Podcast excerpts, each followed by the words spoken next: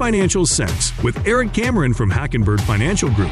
When a part of your financial strategy is out of tune, your long term goals, your retirement savings, and your legacy can all suffer. With many years of experience in the financial industry, Eric provides his clients and prospects the information they need regarding Social Security, retirement income planning, wealth management, and much more. Listen in as we address your financial concerns and provide helpful strategies to put you on the path to achieving your retirement goals. And now here is Financial Sense with Eric Cameron. Good morning, good afternoon, and good evening. Welcome back to Financial Sense. I'm Eric Cameron with Hackenberg Financial Group, and today we're going to be discussing how nearly two thirds of Americans worry if they will outlive their retirement savings.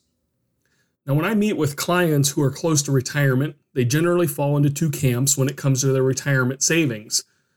Those who are very confident that they've saved enough money for their ideal retirement, and those who are absolutely terrified they don't have enough savings to see them all the way through retirement. During the show today, we're going to examine some tips that may help you build a financial strategy that provides enough cash to see you through your retirement a CNBC article, How to Make Sure You Won't Outlive Your Retirement Savings, provides a lot of good info that we can use to frame today's conversation. The article breaks its advice down into two categories before you retire and when you are near your retirement or first entering retirement. The first tip under the before you retire umbrella is to try and save up to 15% of your income every year. That number includes what you and your employer put into your 401k or a similar tool. You're probably wondering why 15%, and the answer, according to the article, is that most retirees will need a minimum of 55% of their pre retirement income to maintain their preferred lifestyle once they are no longer working.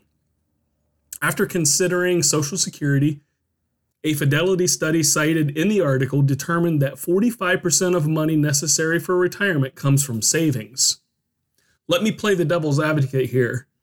Because for many folks, setting aside 15% of their income each year is difficult, if not impossible, especially when you factor in things like a mortgage or rent, food costs, childcare, and many other expenses that are just part of life. If 15% is too high of a bar, Save as much as you can. Something is always better than nothing.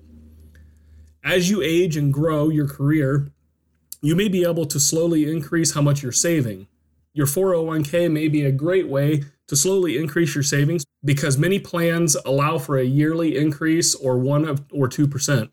A financial services professional would be well positioned to help you with the article's next piece of advice, which is to thoroughly understand the various tax implications that come with your retirement accounts.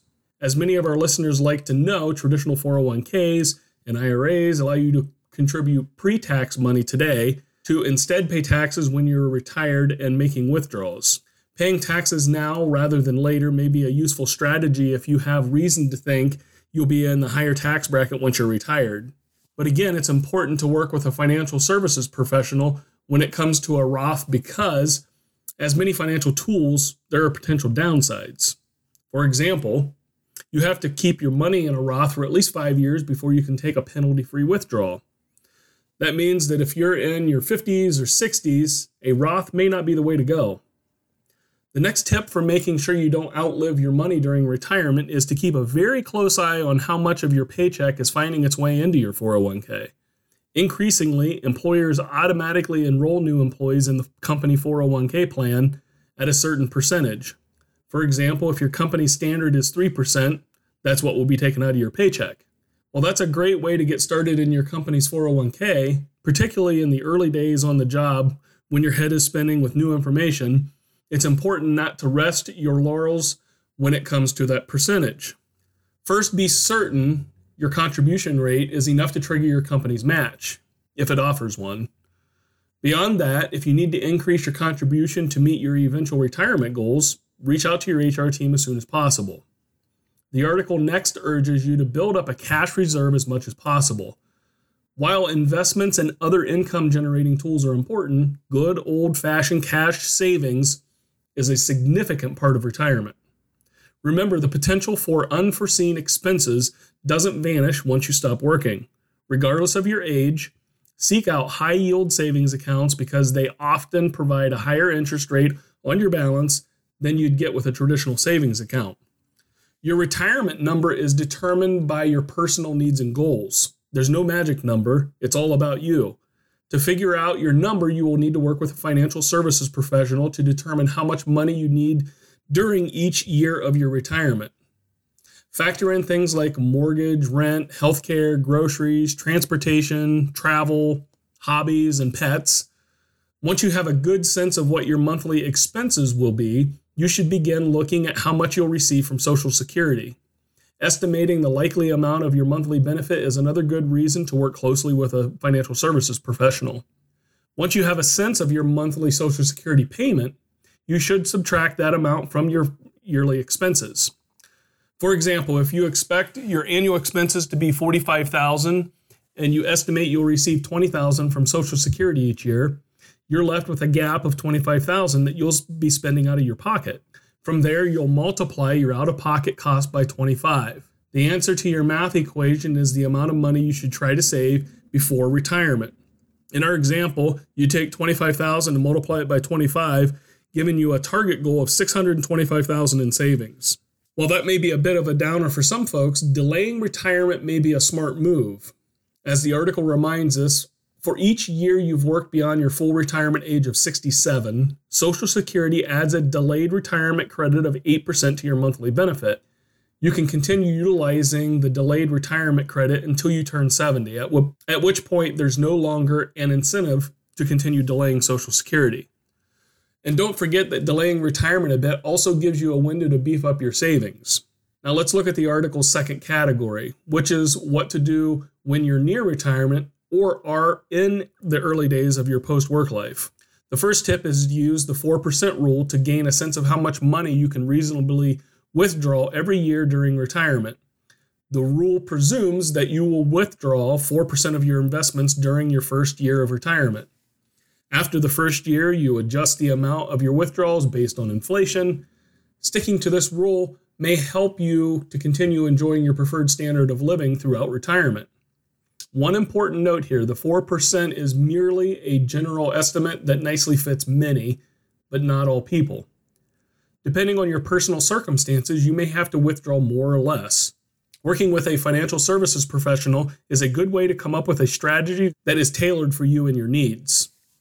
And working with a financial service professional is actually the article's next piece of advice. As we've chatted about in the past, feeling nervous and maybe even a little scared about your retirement nest egg is perfectly normal. After all, retirement is one of the biggest life changes many people will ever go through.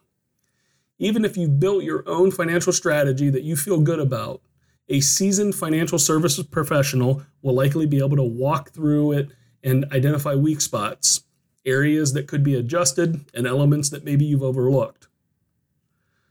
That wraps up today's show, and if you've enjoyed it today, go ahead and visit our website at www.hackenberg.biz. Click on the radio page. Be sure to subscribe to Apple Podcasts and Spotify so you never miss an episode.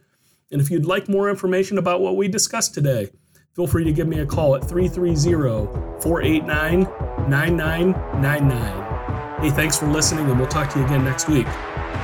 Thank you for listening to Financial Sense. Don't pay too much for taxes or retire without a sound retirement plan. For more information, please contact Eric Cameron at Hackenberg Financial Group. Call 330 489 9999 or visit them online at hackenberg.biz.